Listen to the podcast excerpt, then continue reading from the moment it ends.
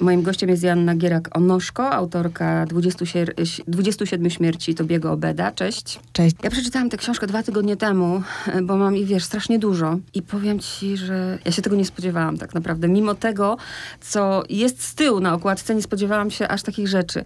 Ale zanim do tego dojdziemy, to muszę cię podpytać, bo mnie to po prostu ciekawi, jak to się znalazło, jak to się stało, że ty się znalazłaś w Kanadzie. No to jest love story. Pojechałam do Kanady za moim mężem, także dziennikarzem. E, to była dla naszej, dla naszej rodziny wielka, wielka przygoda. Spędziliśmy tam ponad dwa lata i z takiej, okazało się, że wyjazd do Kanady jest nie tylko zawodową e, trampoliną dla mojego męża, ale też nową zawodową przygodą dla mnie. Przeciętny człowiek, mam na myśli siebie też, kiedy myśli Kanada, to myśli wow. W ogóle wyobrażamy sobie, no chociażby takie życie trochę jak z tej okładki, może niekoniecznie, bo to są symbole, ale wyobrażamy sobie, że to jest taki świat po prostu, do którego my nie mamy dostępu. Dokończ takie zdanie z tej perspektywy, z którą jechałaś do Kanady. Kanada jest. Co było w twoich wyobrażeniach? I teraz już po tej książce, po tym wszystkim, Kanada jest. Najpierw przypominamy sobie e, Joaśkę, która jedzie. Kanada jest. Co myślałaś? Kanada jest e, krajem z, z książek przygodowych. Kanada jest wie, wielkim lasem pełnym e, dzikiego zwierza. Kanada jest prawym, szlachetnym, idealnym miejscem do życia, idealnym e, krajem, idealnym miejscem do życia. Z perspektywy tych kilku lat spędzonych w Kanadzie mogę powiedzieć, że Kanada jest wspaniałym ale niezgłębionym i bardzo skomplikowanym krajem, z bardzo trudną historią, jednocześnie na tyle odważnym, że Kanadyjczycy są gotowi stawiać, temu czoła. Jechałam do Kanady z głową pełną stereotypów i takich bardzo klasycznych wyobrażeń o tym kraju. Natomiast przekonałam się, że jest to kraj niesamowitych kontrastów. Z jednej strony nieprzebranej, dzikiej, fascynującej, bardzo bogatej, soczystej przyrody, a z drugiej strony y, jest to kraj, który stawia na nowoczesne technologie, na zrównoważony rozwój. To jest taka super nowoczesna lokomotywa, która wpędzi w przyszłość dotknęłaś bardzo trudnych tematów. Dlaczego? Mogłabyś pisać o wielu innych rzeczach, prawda? Zaczęłam czytać kanadyjskie gazety, zaczęłam słuchać tego, o czym rozmawiają Kanadyjczycy za pomocą mediów i zrozumiałam, że gdzieś w tle toczy się jakaś ogromna debata dotycząca historii, bardzo trudnej, bardzo skomplikowanej, ale, a także tego, co dzisiaj Kanadyjczycy, którzy już wiedzą, mogą z tym zrobić. Postanowiłam przyjrzeć się temu tematowi i spróbować zrozumieć. Nie było to proste, bo trzeba było objąć nie tylko historię Kanady, ale spróbować poczuć jej ducha, spróbować zajrzeć e, w kanadyjską duszę. Jeżeli mogę użyć takiej metafory, to chciałam wejść nie tylko na przedsionek tego domu, do przedsionka tego domu, ale do kuchni, a także przede wszystkim do pokoju dziecięcego. Zanim przyszłaś, to zastanawiałam się, że muszę uważać, sama muszę uważać. Nawet bym może o tym nie pomyślała, dopóki nie przeczytałam twojej książki i tego, że sama mówisz, jak, jak ta zmiana Kanady zaczyna się od słowa, jak nie używamy dzisiaj Indianin, Eskimos, bo to jest uważane za obraźliwe, więc będziemy mówić rdzenni mieszkańcy, tak? Tak. Dla nas w Europie te słowa są zupełnie przezroczyste, zupełnie neutralne, natomiast tam w Kanadzie są one nacechowane bardzo negatywnie, dlatego że wiąże się z nimi cały historyczny kontekst, nad którym y, nawisł taki, nawisła taka kolonizatorska, mm, rasistowska chmura. Dlatego słowo Indianin, czy słowo Eskimosz, czy, czy skło są tam słowami zakazanymi. Używają ich albo osoby niewykształcone, niewrażliwe, właściwie poza nawiasem normy społecznej. Być może niektórzy o tym wiedzieli, tak jak wiedzieli Kanady Kanadyjczycy, ale nie Kanada. To jest najpiękniejsze zdanie z twojej książki. Bardzo ono mnie uderzyło, że wszyscy wiedzieli, Kanadyjczycy wiedzieli, ale Kanada nie wiedziała, prawda? Oficjalnie mówimy o tym, co robiono rdzennym dzieciom, które zabierano rodzicom. Zabierano, bo tak można powiedzieć. Wywożono setki kilometrów dalej do zamkniętych szkół żeby zrobić z nich prawdziwego Kanadyjczyka, czyli jakiego? Ten nowy Kanadyjczyk miał być przede wszystkim posłuszny i uległy. Ojcowie narodu pomysł na zbudowanie zrębów nowego państwa mieli bardzo prosty, ale nie mieli na to środków, dlatego że wojna była zbyt kosztowna i transportowanie żołnierzy, którzy mieliby podbijać i kolonizować nowe ziemie, e, to kosztowało bardzo dużo. Dużo tańszym rozwiązaniem była edukacja, dlatego pleciono Kanadę od jednego do drugiego oceanu siecią szkół, do których, mogę powiedzieć, wtrącano rdzenne dzieci. Obowiązywało prawo, które mówiło, że rdzenne dzieci też podlegają obowiązkowi szkolnemu, tak jak wszystkie inne. Natomiast one poza zwykłymi lekcja, lekcjami miały przede wszystkim oduczyć się być sobą. Miały zostać wynarodowione, miały być e, oderwane od kultury, od domu, od języka swoich rodziców. Były do tych szkół wcielane w wieku 4-5 lat, opuszczały szkołę mając 14-15 nie mówiły już wtedy językami swoich rodziców, nie pamiętały twarzy swoich, swojej mamy, swojego taty, a przede wszystkim nie wiedziały, kim są. Te szkoły, chociaż w zamierzeniu były projektem cywilizacyjnym i miały być e, placówkami edukacyjnymi, były tak naprawdę farmami darmowej siły roboczej. Dzieciaki uczyły się tam bardzo mało, zdarzało się, że opuszczały tę szkołę, będąc dalej niepiśmiennymi. Pracowały bardzo dużo na utrzymanie misji, przy których stały te szkoły, a przede wszystkim były, zmuszane do przyjęcia nowej wiary, były katechizowane. No i to jeszcze może nie brzmi, chociaż już brzmi strasznie, ale to, co się działo za murami tej szkoły. Nie bójmy się, bo co robiono tym dzieciom za murami tej szkoły? Y, te szkoły bardzo często były położone z dala od y, ludzkich skupisk y, w, w głębokich lasach, na, na wyspach, a to znaczyło, że były geograficznie odosobnione i nie docierała tam żadna kontrola. To jest opowieść nie tylko o tym, że z dzieckiem można zrobić wszystko, ale też o tym, że, że to wszystko dzieje się, kiedy zawodzą mechanizmy kontrolne, kiedy um, ufamy instytucjom i, i nie sprawdzamy. E, te szkoły były siedliskami, były terenami łowieckimi dla wszelkiej maści sadystów i pedofili. I tak jak wcześniej wspomniałaś, Kanadyjczycy o tym wiedzieli albo domyślali się, dlatego że ktoś do tych szkół dowoził e, aprowizację, ktoś je budował, ktoś czasem przyjeżdżał te dzieci kontrolować, leczyć, ktoś też, ktoś też je grzebał. Więc sygnały o tym, co dzieje się w tych szkołach były, ale my mamy doskonale wdrukowany mechanizm wyparcia i Kanadyjczycy bardzo długo nie chcieli wiedzieć. Jeszcze dłużej nie wiedziała o tym Kanada, bo chociaż takie przebłyski, takie pojedyncze głosy były, nie był to jeszcze chór. Dopiero w 2015 roku, czy tak naprawdę przed chwilą, Kanada w pełni dowiedziała się o skali y, przestępstw na dzieciach, na rdzennych dzieciach, które miały miejsce na kanadyjskich ziemiach. Trzeba też powiedzieć, że architektem tego systemu szkół było, były kanadyjskie władze, natomiast nie miały personelu. Większość tych szkół była zarządzana księżowską ręką. Co się idealnie akurat wpisuje w ta książka, teraz też w to, co się dzieje u nas w Polsce. Myślę, że ta książka jest um, lustrzanym odbiciem tego, o czym mówią bracia Sekielscy w swoim filmie, zatytułowanym Tylko nie mów nikomu. Natomiast Kanada bardzo gładko przeszła od Tylko nie mów nikomu do powiedzmy wszystkim. I książka jest zapisem nie tylko historii, która która miała miejsce w Kanadzie, ale też tego, jak Kanadyjczycy z tą historią się mierzą, jak oni mówią głośno. Chciałabym też dodać, że nie jest to historia zamierzchła, bo ostatnia taka szkoła, w której y, przytrzymywano rdzenne dzieci, zamknęła się w 1996 roku. Powiedzmy o skali, ile to było szkół na terenie Kanady i ile tysięcy dzieci? To było ponad 130 szkół. Szacuje się, że przez, przez, przez te wszystkie szkoły przeszło, przeszło około 150 tysięcy dzieci. Były takie okresy, szczególnie w czasach kryzysu, w czasach, w latach 40. Dzieci były tam trzymane w bardzo złych warunkach, głodowały, chorowały, nie leczono je, więc śmiertelność w tych szkołach wynosiła nawet 30%. Niektóre historie, mm, tutaj ktoś w opisie twojej książki napisał, że mm, będziecie łapać się za głowę i to jest prawda. Metaforycznie oczywiście. Nie? Ja nie mogłam uwierzyć w niektóre historie, które czytałam takiego zwykłego upadlania dziecka. Musiałam sobie zadać pytanie, jak to jest? To, co mnie najbardziej szokowało, to też to, że ta siostra, przypomnij mi jej imię, która... Anna Wesley. Tak. Siostra, która przeżyła taką samą szkołę, robi później to samo dzieciom i próbuje zrozumieć ten mechanizm. Tak, dlatego y, ja myślę, że ogromną pokusą jest opisywanie zła. Zło jest bardzo plastyczne i bardzo piękne, to jest bardzo wdzięczny temat do opisania. E, natomiast bardzo łatwo o to, o takie epatowanie krwią, wymiocinami, zbrodnią. Ja po, pomyślałam, że y, wartość tej książki będzie dużo większa, jeżeli zadamy sobie pytanie, skąd to zło się brało. Nie zależało na tym, żeby szokować czytelnika, ale żeby skonfrontować go z pytaniami. Dlatego jest to historia nie tylko ofiar, osaleńców, jak mówi się na nich dzisiaj w Kanadzie, Ale także sprawców, katów. Ta książka bardzo dobrze pokazuje mechanizmy zła, bo pokazuje skąd te monstra się biorą. No naprawdę, nigdy nie można powiedzieć, że coś jest czarne i białe, nie? To jest bardzo trudne. Także ta książka rzeczywiście budzi dużo refleksji. Jeszcze chciałam y, nawiązać do tytułowy Tobi Obed 20 śmierci Tobiego Obeda. Co to znaczy 27 śmierci? Tobi Obed, tytułowy bohater e, mojej książki, jest taką klamrą. Jego historia otwiera tę opowieść. Dowiadujemy się, że jest, że, że jest on mieszkańcem północnych e, kanadyjskich ziem, mieszka w Labradorze, Nowej Fundlandii.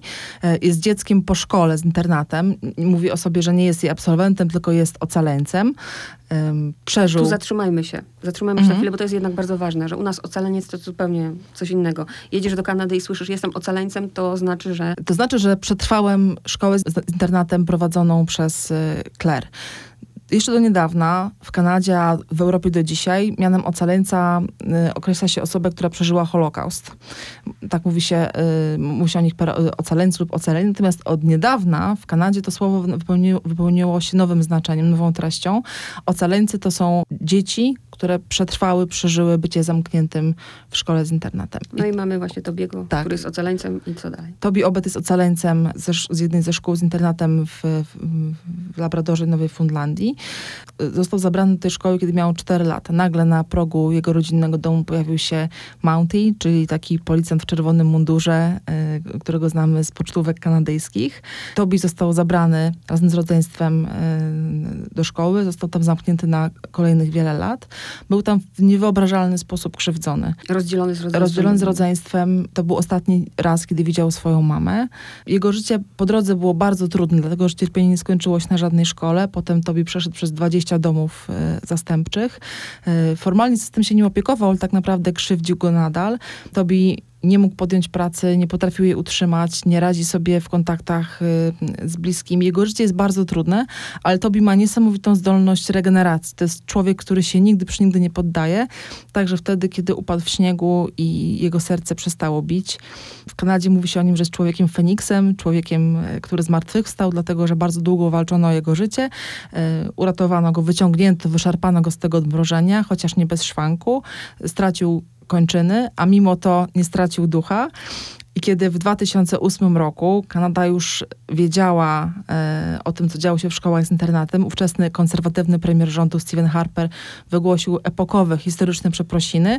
Pominął em, w, w, tym, w, tym, w tych przeprosinach dzieci zamknięte w szkołach w Labradorze Nowej Fundlandii. Zrobił to dlatego, że e, te ziemie należą do Kanady formalnie dopiero od 1949 roku. Gdyby więc uznał e, władztwo Kanady nad tymi terytoriami e, wcześniej, oznaczałoby to, że Kanada tym dzieciom też jest winna nie tylko przeprosiny, ale i pieniądze. No i jest to moment przełomowy dla tej książki, przede wszystkim przełomowy w życiu Tobiego Obeda, bo postanawia on wypowiedzieć wojnę swojej ojczyźnie. Tobi zwycięża, nie jest to spoiler, mogą Państwo przeczytać o nim też w prasie. Tobi zwycięża. Prawnicy wyszarpują dla niego rekordowe odszkodowanie, ale jak mówią oni sami, jak mówi też Tobi Obed, najważniejszy był taki moment za kulisami, e, w którym to premier Justin Trudeau przygarnął Tobiego do piersi i obaj mężczyźni płakali. Ja to zdjęcie sobie nawet w internecie wyszukałam i obejrzałam. A Tak, jak ty można to znaleźć. Ym, czytałam o tobie w prasie, bo, bo byłam w Kanadzie w, y, w tych dniach, w tym czasie, kiedy Kanada szykowała się na te przeprosiny. Justin Trudeau postanowił przyjechać na labradorskie ziemię i dokończyć to, co zaczął poprzedni premier, czyli dokończyć te przeprosiny, oddać honor. To był przełomowy moment nie tylko dla Tobiego, ale też dla kanadyjskiej historii. Pomyślałam, że to jest historia zwalająca z nóg swoim ładunkiem emocjonalnym. Kanada nią żyje, Kanada ciągle o tym opowiada. E, Tobi jest bohaterem masowej wyobraźni. Dla wielu ludzi porusza tyle serc i umysłów, a my o nim w Polsce zupełnie nic nie wiemy. To był taki moment, kiedy pomyślałam, że jego historia powinna dotrzeć także nad Wisłę. Ale konkretnie napisałaś do niego? Napisałam do niego, rozmawiałam z nim, niestety nie spotkałam się z nim e, osobiście ze względu na dzielącą nas e, odległość i pogodę, która nie, uniemożliwiła, uniemożliwiła podróż, ale rozmawialiśmy wtedy, jesteśmy do dzisiaj w kontakcie. Chociaż też z książki wynika, że nie było ci łatwo z rozmówcami, no bo mm, traktowali cię jako Europejkę, prawda? Co ty tam możesz... Jeden z bohaterów krzyczał na mnie, mówiąc do mnie, że jestem dla niego tylko córką białych kolonizatorów. Natomiast ja się nie mogłam na to obrażać, także dlatego, że przyjechałam tam posłuchać i zrozumieć, a nie poddawać e, cokolwiek czy kogokolwiek ocenie. Jeśli ktokolwiek teraz z naszych słuchaczy zadawałby sobie pytanie, no jak to y, w głowie mu się nie mieści, że przyjeżdżają i zabierają ci dziecko, to też trzeba dopowiedzieć, że byli tacy rodzice, którzy koczowali pod tymi szkołami, byli tacy, tacy rodzice, którzy chcieli odzyskać swoje dzieci, ale powiedzmy szczerze, ci rdzenni mieszkańcy byli gorszą kategorią i mogli po prostu stracić jedyne źródło utrzymania, czyli zasiłek. Tak, ta przemoc, y, mm, która do- która dotykała często do dzisiaj dotyka rdzennych mieszkańców, obywateli Kanady, jest systemowa. To nie jest tak, że zdarzał się jeden zły ksiądz albo jeden zły dyrektor szkoły, który krzywdził jedną rodzinę. To był cały system zaprojektowany po to, żeby zniszczyć istotę tego, czym ci ludzie byli, czym są. No i to był system naczyń połączonych. To znaczy odmowa posłania dziecka skutkowała karą, aresztem, czasem więzieniem, a przede wszystkim karami finansowymi albo zabraniem zasiłku dla rodziny. Warto też dodać, że misje, przy których funkcjonowały te szkoły, zatrudniały y, pracowników, a płaciły im gotówką. I w odległych od dużych miejscowości, w małych miejscowościach nieopodal takich misji, każdy pieniądz był na wagę złota. Rodzice stali, stawali więc przed niesamowicie trudnym dylematem, niesamowicie trudnym wyborem, e, czy zapewnić, czy oddać jedno dziecko do szkoły, a zapewnić przeżycie całej rodzinie i pozostałym dzieciakom, czy próbować e, chronić każde jedno. Tych poruszających historii jest tak wiele, ale wybrałam właśnie dwie takie, żebyśmy opowiedziały. To jest ostatnia też historia Ewelin, bo bardzo dużo piszesz właśnie o sytuacji kobiet rdzennych też, a ta historia jest no, wstrząsająca też, pokrótce opowiecie. Przez moment wydawca chciał tę historię usunąć. E, uznał, że książka powinna skończyć się w innym miejscu, ale mi bardzo zależało na tym, żeby polski czytelnik poznał historię Ewelin Korkmaz. Znałam ją z akt sądowych, ukrytą pod pseudonimem, ale rozumiałam, że jest to osoba o niesamowitym harcie ducha. Domyślałam się, że jest to kobieta, chociaż nie byłam tego pewna i zrobiłam wszystko, żeby ją poznać. Uruchomiłam wszystkie możliwe kontakty, na które długo pracowałam. Starałam się zaskarbić zaufanie mm, ludzi, którzy pomagali mi w dokumentacji nad tą książką i Evelyn zgodziła się na rozmowę ze mną. E, powiedziała później, że przekonało ją to, że część swojego życia spędziła w szkole z internatem, do, do której została odesłana, którą prowadziły polskie zakonnice. Mm. I były to jej cudowne lata i najszczęśliwszy czas w życiu i, i ta polskość otworzyła mi drzwi, drzwi do, do, do domu Evelyn.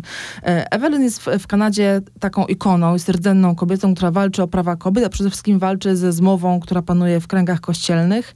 E, mam tu na myśli krycie skandali pedofilskich i takie systemowe chronienie sprawców. Mm, Evelyn działa nie tylko w Kanadzie, ale też na niwie międzynarodowej, więc e, na, w swojej ojczyźnie jest postacią znaną, natomiast nigdy nie mówiła tam o tym, co ją osobiście spotkało. I polski czytelnik tej książki jako pierwszy ma prawo poznać jej historię, bo Evelyn mówi otwarcie o tym, co ją spotkało, a także o tym, co zrobiła dalej, gdzie dalej zabrała tę swoją historię. Myślę, że jej świadectwo jest, jest niesamowicie przyjmujące, zwalające z nóg, także dlatego, że ma ona potęgę wybaczania. Co zrobiła Kanada dzisiaj? Oprócz tego, że no dobrze, ludzie się zgłaszają, są wnioski, otrzymują pieniądze, za które i tak nie odkupią złamanego życia, czy ci, którzy no chociaż już wiem o tej zakonnicy, że nie poniosła żadnej kary, nawet jest zdziwiona, że, że cokolwiek zrobiła. Właśnie to jest o tym momencie, w którym mówimy, skąd się to bierze. Ale czy no, są tacy, którzy ponieśli karę za to? Są sprawy jakieś otwarte? Ta historia jest już zamknięta dlatego że y, Kanada podpisała ugodę, na mocy której wypłaciła ponad 6 miliardów dolarów y, rekompensat, odszkodowań ludziom zamkniętym y, w szkołach z internatem. Te pieniądze szły dwutorowo. Po pierwsze, można było dostać jednorazową sumę za sam fakt bycia zamkniętym w takiej szkole i wystarczyło udowodnić swój pobyt tam świadectwem, ocenami, wspomnieniami kolegów, ale była też druga ścieżka, taka, taka droga przez dziecięcą mękę, gdzie stawało się przed komisją i dokumentowało się krzywdy, opowiadało się o, o, o krzywdach, to były indywidualne zeznania. Na podstawie e, tych historii y, komisje decydowały o konkretnych wypłatach. I y, ugoda, y, na mocy której ocaleńcy otrzymali te pieniądze, zobowiązuje ich do tego, żeby już nigdy przeciwko Kanadzie nie występowali. To znaczy państwo uregulowało swój rachunek, tak uważa, chociaż nigdy nie przyznało się do winy. Ta ugoda zakłada, że Kanada tej winy, do tej winy się, tej winy na siebie nie bierze. Państwo uregulowało rachunek finansowy, wystosowało przeprosiny, ocaleńcy przyjmując pieniądze zobowiązali się do tego, żeby więcej już Kanady nie, w tej sprawie nie pozywać. Natomiast droga do sporów cywilnych jest dalej otwarta. Kanadyjczycy e, ochoczo z tego, a Kanadyjczycy chętnie z tego e, korzystają, chociaż tych sprawców jest coraz mniej. Oni są w podeszłym wieku e, albo umierają. Jedna z historii, którą przytaczam w książce, mówi o tym, że jedna ze sprawczyń została skazana, została usłyszała wyrok skazujący, natomiast odstąpiono od wymierzenia kary, została skazana na powrót do domu. To znaczy tak musiała do końca życia żyć pośród ludzi, których, y, których skrzywdziła. Zastanawiam się, co to za kara, jak ona jakby nie rozumiała w ogóle tego, że ich skrzywdziła. Nie przyjęła tego, o może tak, wyparła to na takiej zasadzie. Czy ta książka, ile ci to zajęło czasu? Bo ja mam wrażenie, jak ją czytam, że to jest bardzo, wszystko jest na swoim miejscu, tak jakby miało być, że jest to przemyślane, bardzo fajnie napisane. Powiedz mi, ile od zebrania historii do, do, do końca? Kilka lat? To są dwa lata. Dwa to są lata. dwa lata od, od pomysłu na książkę, od, od takiego drżenia serca i, i pierwszej myśli, że, ta, że tę historię warto opowiedzieć. Pracowałam bardzo intensywnie, dlatego że chciałam przywieźć polskiemu czytelnikowi książkę bardzo dobrze udokumentowaną. Więc nie były to tylko wywiady z ocaleńcami. Ja uznałam, że w stosunku do nich, do ich historii, także do intelektu polskiego czytelnika, nie mogę pójść do bohatera opowieści, postawić przed, przed nim mikrofonu, powiedzieć, mamy 15 minut, opowiedz mi o swojej traumie. To były bardzo długie rozmowy, to było wiele spotkań, ale także ogromna praca w archiwum. Nie wiem, czy ją na kartach tej książki widać, ale starałam się bardzo dobrze udokumentować i, i kanadyjską historię. Przebrnęłam przez wiele, wiele zdjęć, pr- przez, przez archiwa sądowe, przez, e, przez dokumentację fotograficzną. Było tam zdjęcie, o którym ty wspomniałaś, które, które łamie mi serce i które, Ja które od razu widzisz, które po, popatrz, co jest tak- spowodowałaś swoją książką, że ja rzuciłam się do internetu i zaczęłam szukać, więc i dokumentację widać, i widać właśnie, i widać te relacje, nie dlatego mówię, że dla mnie ta książka jest prawdziwa, ale aż mnie korci, żeby zapytać, Mhm. czy ta książka ukaże się w Kanadzie? Mam taką ogromną nadzieję, że mogę powiedzieć dwa słowa o metodzie. To fragmenty tej książki tłumaczyłam na język angielski, pokazywałam moim bohaterom przed publikacją, przed wysłaniem tego do wydawcy, dlatego że uznałam, że jest to książka o Kanadzie, ale nie o kanadyjskiej przyrodzie, tylko pracuję na niesamowicie wrażliwym materiale, dlatego że ci ludzie otwierają przede mną swoje, swoje serca, swoje, swoje głowy i byłoby czymś niegodziwym, gdybym sprzedała ich historię, gdybym potraktowała to newsowo.